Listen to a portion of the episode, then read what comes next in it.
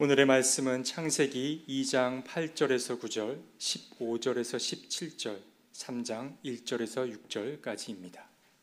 주 하나님이 동쪽에 있는 에덴의 동산을 일구시고 지으신 사람을 거기에 두셨다.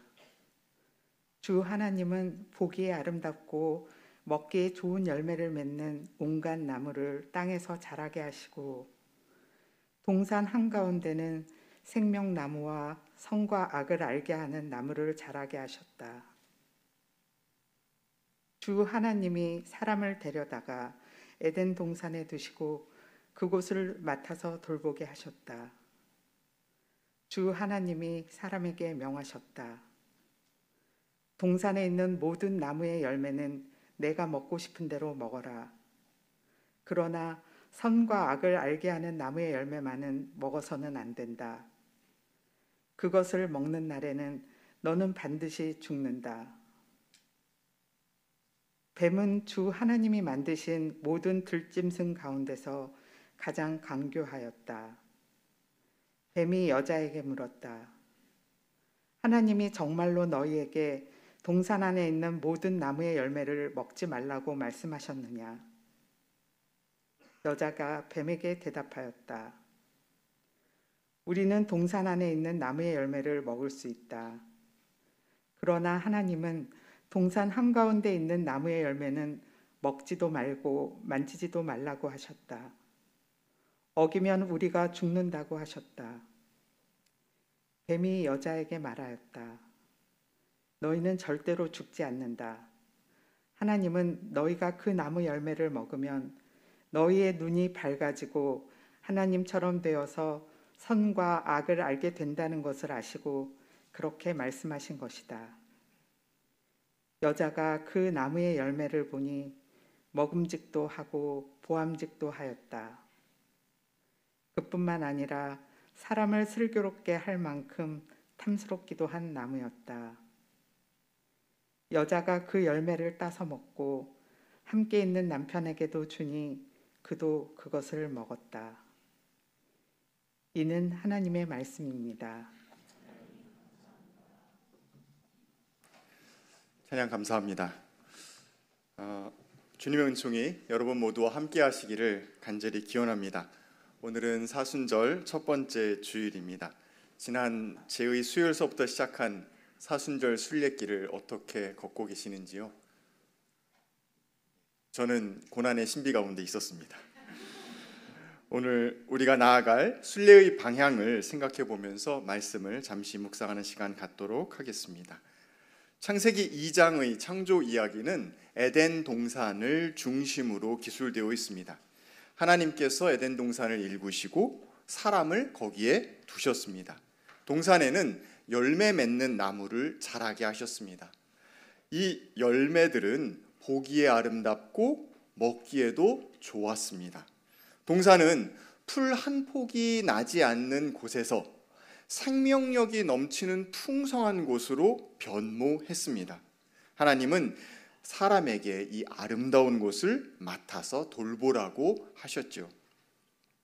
동산 한가운데에는 생명나무와 선과 악을 알게 하는 나무가 자라고 있었습니다. 하나님께서 사람에게 명령을 내리시기를 동산에 있는 모든 나무의 열매는 다 먹어도 된다. 근데 그 한가운데에 있는 선과 악을 알게 하는 그 나무의 열매만큼은 먹어서는 안 된다. 먹으면 죽을 거야 라고 이야기하셨어요. 하나님은 왜 이런 제한을 두셨을까요? 궁금하기 짝이 없습니다만 이것 또한 하나님의 깊으신 뜻이었던 것 같고 우리는 그것을 충분히 헤아릴 수는 없을 거라는 생각이 듭니다. 하지만 우리 삶에는 언제나 이런 식으로 어쩔 수 없는 제한이 있어 왔다라고 생각합니다. 태어나 보니까 호랑이가 아니라 저는 호모사피엔스였습니다. 수십백억의 인구들 가운데에서 이 사람이 나의 부모요, 형제요, 자매로 내가 결정한 것이 아니었습니다.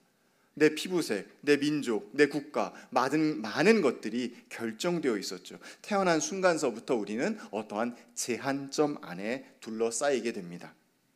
뱀은 바로 나에게 주어진 어떤 것을 제한으로 여기는 인간의 마음, 그것을 꿰뚫고 있었습니다. 뱀은 그래서 그 부분에 어떤 것을 건드리게 되면 반응이 즉각적으로 나올 것이다 라는 것을 잘 알고 있었습니다. 뱀은 사람한테 이렇게 묻습니다. 하나님이 정말 너희한테 동산에 있는 나무 열매들 먹지 말라고 하셨어? 사람이 답변하죠. 아니야, 우리 동산 안에 있는 나무 다 먹을 수 있어. 하지만 하나님이 동산 한가운데 있는 나무 열매만큼은 먹지도 말고 만지지도 말라고 하셨어. 그거 먹으면 우리 죽는데 라고 답변합니다. 뱀이 처음서부터 동산 한가운데 있는 금지된 열매를 먹으라고 충동질했습니까? 아니요. 다만 과장된 몸짓과 거짓을 섞어가면서 인간의 약한 그 고리 부분을 콕 집어서 질문한 것뿐입니다. 예를 들면 이런 것이죠. 풀어서 하자면 너 요즘 괜찮아? 아니 듣기에 누가 그러는데 너 좀 요즘 많이 힘들다고 하던데? 이런 식의 질문인 거예요. 사람이 깜짝 놀라가지고 답변한 거예요. 뭐라고 합니까? 아니야, 나 잘 지내고 있어. 괜찮아. 아주 잘 지내고 있어. 아유, 사람이 문제 없는 사람이 어디 있나, 뭐 하나 좀 걸리는 게 있긴 한데 그래도 나 잘 지내고 있어. 아, 그렇다니까 라고 답변한 거예요. 뱀은 사람의 마음 가운데 틈이 생겨났음을 놓치지 않습니다. 하나님께서 만지도 말라는 말씀 안 하셨어요. 그런데 사람은 하나님이 만지지도 말라고 하셨다면서 금기에 대해서, 자신에게 주어진 제한에 대해서 길게 부연 설명하고 있는 거예요. 주로 변명할 때 말이 길어지지요. 뱀은 눈치챘습니다. 사람의 마음속에 그 금기에 대한 두려움과 불안, 그리고 약간의 불만이 도사리고 있었다는 것을 말입니다. 그리고 그것을 어떻게 좀 깨봤으면 하는 아주 적지만 그런 마음이 도사리고 있다라는 것을 알아차린 겁니다. 뱀은 그 순간 한 걸음 더 나아갑니다. 너희 절대 죽지 않아. 하나님이 너희가 그 나무 열매 먹으면 너희 눈이 밝아지고 하나님처럼 돼서 선과 악을 알게 된다는 걸 아시고 그렇게 말씀한 것뿐이야 라고 답변해 줍니다. 하나님께서는 분명히 말씀하셨지요. 사람들이 선과 악을 알게 하는 그 나무 열매를 먹는 날에는 반드시 죽는다고요. 근데 뱀은 뭐라고 이야기합니까? 정반대로 죽지 않는다는 거예요. 여러분, 누구의 말을 듣겠습니까? 답변을 안 하시면 안 되는데요. 하나님 대 뱀, 누구를 선택하시겠습니까? 이 양자택일 가운데에서 우리 인류의 조상은 하나님의 말씀을 당연히 따를 줄 알았는데 그렇지 않았습니다. 어째서 그랬을까요? 의사이자 상담가인 레이첼 나오미 레멘은 그의 책 그대 만난 뒤에 삶의 눈떴네라는 곳에서 어린 시절 할아버지한테 들었던 옛날 이야기를 들려줍니다. 그녀의 할아버지는 유대인 랍비였습니다. 할아버지가 들려주신 뱀과 이브 사이의 이야기에서 이브는 사춘기 소녀로 등장합니다. 하나님 아버지의 돌봄과 보호 아래 있었고 순종하며 지냈지만, 잘 아시죠? 사춘기? 나이가 나이인지라 미지의 세계에 대한 신비, 또 그 지혜에 대해 알고 싶은 욕망 또한 나날이 커져가고 있었습니다. 그때 마침 뱀이 금지된 나무의 열매로 유혹했다는 것입니다. 호기심이 왕성했던 그녀는 금지, 금단, 제한 이런 이야기를 듣는 순간 그 말 자체가 갖고 있는 그 마력에 이끌려서 그 열매를 따서 한 입 깨물고 말았다라는 것이 레벤의 할아버지의 설명입니다. 사춘기 자녀의 반항과 성장 이야기는 우리 모두에게 익숙합니다. 에덴의 첫사람도 그랬을까요? 확실한 건 모릅니다. 하지만 그때나 지금이나 이거 하나만큼은 확실합니다. 진짜 부모 자식 간이라고 한다면 부모가 뭐라고 계속해도 그 부모가 나를 죽이지는 않을 거라는 것 말입니다. 슬쩍 져줄지도 몰라요. 에덴의 첫 사람도 창조주 하나님께서 자기 자녀들을 호되게 야단을 치시긴 하겠지만 진짜 죽이지는 않으실 거라는 것을 그 마음 가운데, 그 마음의 중심 가운데 알고 있었다는 거예요. 그가 하나님이 진짜 죽일 거라고 그랬으면 따 먹었겠습니까? 아니요. 정말 죽이기까지 하겠어? 그 마음이 있으니까 그 열매를 계속 바라본 겁니다. 그 열매를 보니까 와, 예전하고는 달라요. 먹음직도 하고 보암직도 합니다. 그뿐만 아니라 이렇게 고백합니다. 슬기롭게 할 만큼 탐스럽게 생겼다고요. 사람은 그 열매를 따서 먹고 함께 있는 배우자에게도 주어서 그것을 같이 먹습니다. 사실 뱀이 해준 말 덕분에 그 열매를 자세히 들여다본 거예요. 예전에는 먹지 않았던 건 물론이고 만지지도 않았고 바라보지도 않았을 거예요. 내 것이 아니니까. 하지만 한 번 눈에 들어오자 아른아른 계속 그것만 보입니다. 사람은 그 열매를 보면 볼수록 그것을 먹지 아니할 도리가 없었습니다. 그런데 여러분, 그렇게 예쁘고 사랑스러운 건 그 열매뿐이었습니까? 오늘 함께 보신 창세기 2장 9절이 정말 중요한데요. 이렇게 기록하고 있습니다. 주 하나님은 보기에 아름답고 먹기에 좋은 열매를 맺는 온갖 나무를 땅에서 자라게 하시고, 사람이 선과 악을 알게 하는 그 나무의 열매를 보고 마치 그 열매만 특별히 먹음직하고 특별히 보암직한 것처럼 굴었지만 사실 에덴 동산 안에는 모든 나무가 다 그랬어요. 마음을 두고 자세히 보면, 오래 보면 안 그런 나무가 하나도 없었습니다. 우리는 하나님께서 손수 이 세상을 창조하시고 어떤 마음이셨는지 아주 잘 알고 있습니다. 창세기 1장 31절에 보시기에 참 좋았다라고 기록하고 있습니다. 창조의 6일 동안 지으신 피조물을 보시면서 얼마나 흐뭇하셨던지 계속 보시기에 좋았다, 보시기에 좋았다, 보시기에 좋았다 반복하고 반복하고 있습니다. 나무 열매만 좋았겠습니까? 아니요. 하나님께서 당신의 형상대로 창조하신 사람도 보시면서 좋아하셨어요.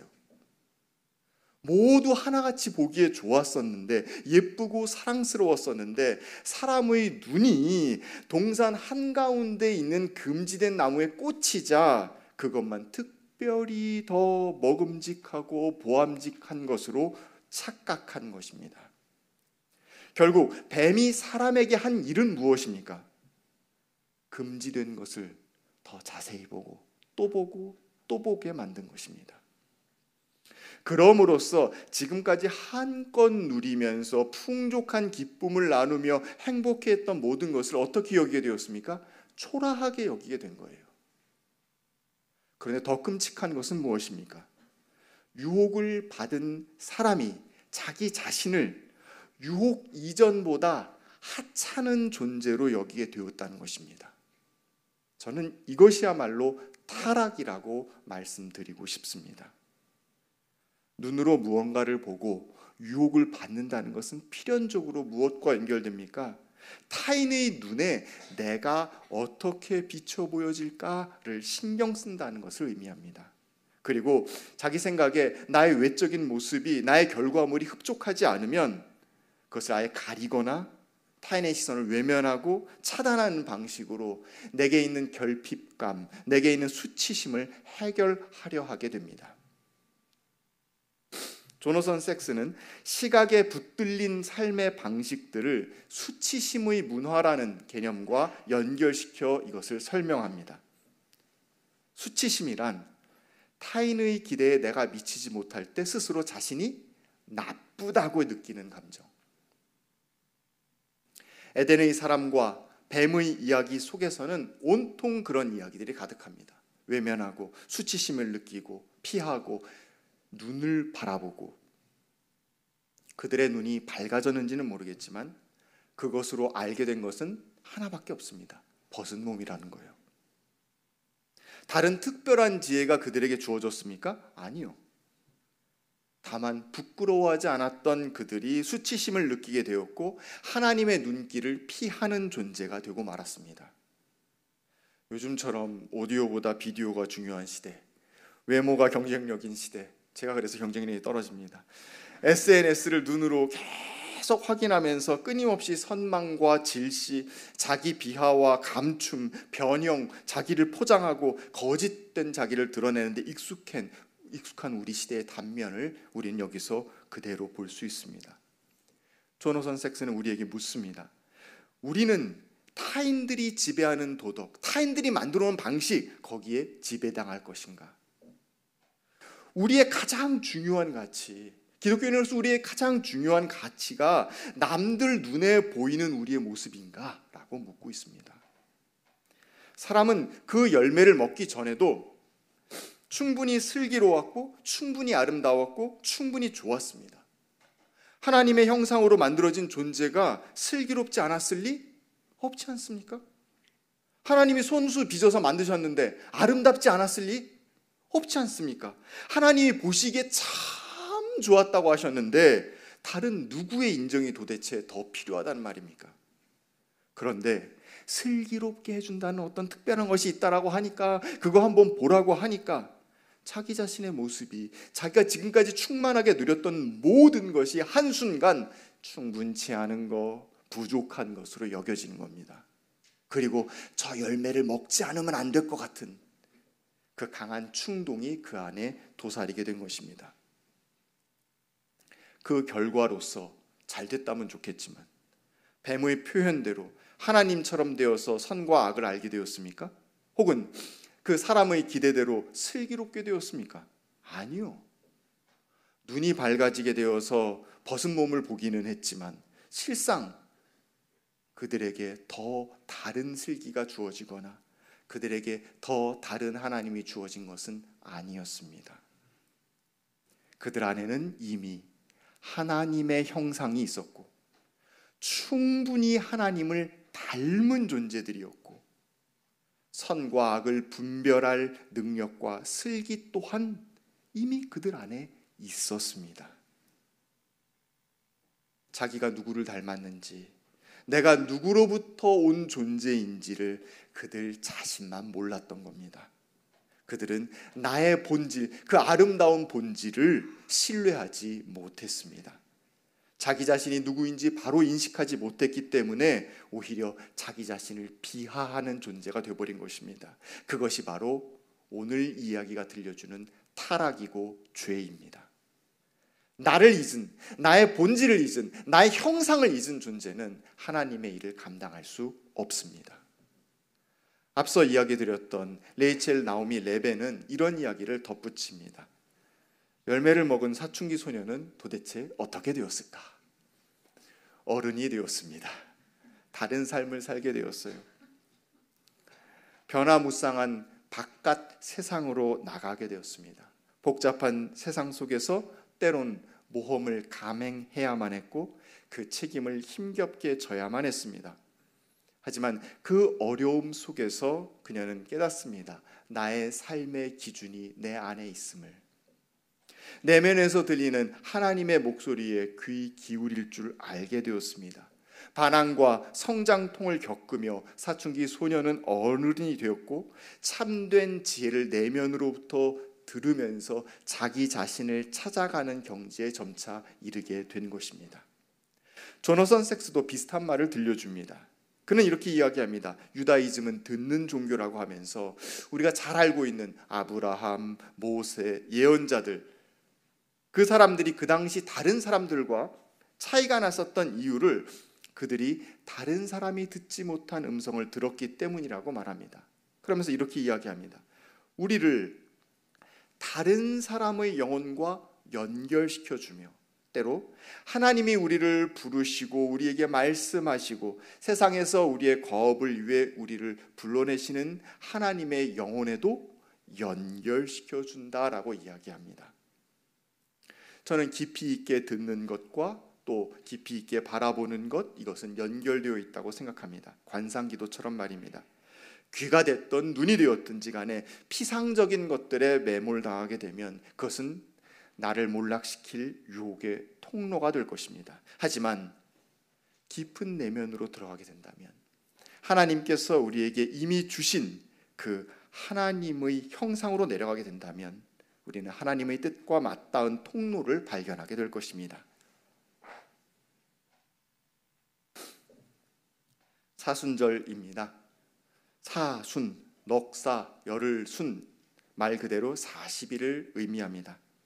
우리는 무얼 자세히 보고 무얼 귀담아 들으며 40일 동안 지내야 하겠습니까?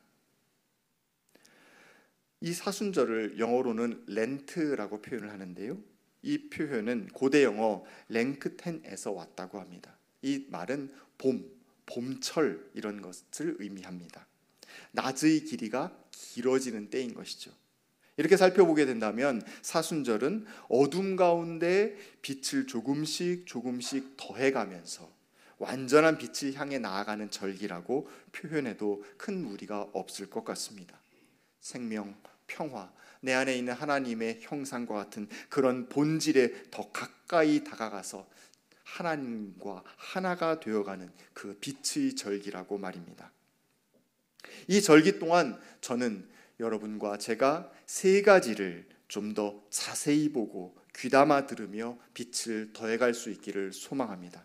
첫 번째로, 사순절 기간 동안 시간을 내서 자세히 아주 오랫동안 나 자신을 살펴볼 수 있었으면 좋겠습니다. 하나님께서 손수 빚어 만드시고 당신의 숨결을 불어넣으신 나라는 존재가 얼마나 사랑스럽고 멋진지 스스로 잘 알아가 보시기를 바랍니다. 우리 안에 이미 존재하는 하나님의 형상을 찾아내 보시기 바랍니다. 우리 안에 이미 말씀하시는 하나님의 음성을 경청하시기 바랍니다. 그 밖에 다른 특별하다라고 하는 것들, 그것이 에덴 중심에 있든 어디에 있든지 간에 그 모든 것 우리에게 필요하지 않습니다. 이미 우리 자신과 우리 주변에 다 주어져 있습니다. 그것으로 충분합니다. 저는 주로 교회학교에서 아이들과 함께 지내는데요, 교회학교 아이들 중에서 개구쟁이 있습니다. 여러분의 상상을 초월하는 독특한 친구들도 있습니다. 네, 때로는 선생님들이 버거워하기도 하는 그런 경우도 있습니다. 하지만 그 어떤 말썽꾸러기도 자기만의 뚜렷한 장점, 멋진 자질 하나 이상을 갖고 있습니다. 존재 자체로 사랑스럽지 않은 친구는 하나도 없습니다. 그래서 자기 단점이나 결핍에 대해서 유난히 걱정하거나 불안해하는 친구를 만나면 저는 참 속상합니다. 예배 시간에 까불까불하는 거? 괜찮습니다. 하지만 의기소침해서 구석에 앉아가지고 생명력 잃은 것처럼 꼼짝 안 하고 있는 건 참 가슴 아픈 일입니다. 하나님께서도 같은 마음으로 우리를 보고 계시리라 믿습니다. 두 번째로, 내 곁에 있는 모든 이들이 나처럼, 정말 나처럼 중요합니다. 멋지다는 것을 발견하는 시간을 만드시길 바랍니다. 특별히 가족 가운데에서 그러시기를 간절히 바랍니다. 우리는 모두 서로에게 도움이 될 만한 멋진 지혜와 능력을 이미 갖추고 있습니다. 나도 그렇고 저희도 그렇습니다. 여기 있는 사람도 그렇습니다. 우리 모두 그렇습니다. 사순절기 동안 상대방 안에 있는 그 빛나는 면모를 호명해 주실 수 있는 기회를 꼭 만드시기를 바랍니다. 혹시 세파에 시들어서 힘들어하는 가족이나 이웃이 있다라고 한다면 내가 먼저 가서 그의 손을 잡아 일으켜서 서로 활짝 웃는 부활의 아침을 맞이할 수 있기를 간절히 바랍니다. 마지막으로, 우리만큼이나 하나님을 감동시켰던 세상의 여러 동식물들을 살펴볼 수 있는 기회를 여러분이 마련하신다면 좋겠습니다. 담임 목사님께서 추천해 주신 책이었는데요, 게일 보스가 쓰고 데이빗 클라인이 그린 무모한 희망, 사라져가는 동물들과 나누는 사순절 이야기라는 책이 있습니다. 이 책에는 수마트라 오랑우탄, 붉은 가슴 도요 등등 멸종 위기 동물들이 얼마나 멋지고 아름다운 모습인지가 묘사되어 있습니다. 저자는 이렇게 이야기합니다. 우리 친구들의 기막힌 모습에 집중하다 보면 바로 사순절의 중심부에 이르게 된다고요. 무슨 뜻이냐면 동물들의 그 사랑스럽고 경이로운 모습들, 그것을 경탄을 거듭하면서 바라보게 되면 한순간 그들이 너무나도 끔찍하게 사라지고 있다는 것을 듣게 될 때 우리는 에덴의 상실과 또 에덴에 대한 그리움 같은 것들을 떠올릴 수밖에 없게 되고 십자가와 부활의 의미를 다시 한번 이 생태계 가운데에서 되새길 수밖에 없게 된다는 말입니다. 다른 모든 피조물의 고통을 우리의 고통처럼 느낄 때 우리의 마음은 당연히 상하게 되죠. 그가 사랑스러우면 사랑스러울수록 우리는 더욱더 크게 상하게 될 것입니다. 더 쓰라리게 될 것입니다. 그럴수록 우리는 더더욱 간절하게 죽음을 이기고 부활하신 그리스도를 진심으로 기다리게 될 줄 믿습니다. 그리스도의 사역에 동참하게 되는 그 쓰러져가는 생명에게 빛을 더하고 싶은 거룩한 열망을 품게 될 줄 저는 믿습니다. 여러분, 사순절 순례의 길을 걷는 동안 우리가 피조세계의 모든 구성원들의 아름다움과 지혜로움을 되새길 수 있는 기회를 갖기를 바랍니다. 그 생명의 빛을 우리가 지켜내고 또 더욱더 환하게 하고자 하는 결단을 하며 한 걸음 내에 디디실 수 있는 여러분과 제가 되기를 간절히 기원합니다. 주신 말씀 기억하며 함께 거둠의 기도 드리겠습니다. 창조주 하나님, 우리가 하나님의 형상을 품은, 하나님을 꼭 닮은 하나님의 자녀임을 깨닫게 하시니 감사합니다. 잘못된 선망과 결핍감, 수치심으로부터 벗어나게 도와주십시오. 주님께서 보시기에 참 좋았던 이곳에서 주님처럼 뭇 생명들을 복되게 하는 아름다운 삶을 살게 해 주십시오. 예수님의 이름으로 기도하였습니다. 아멘.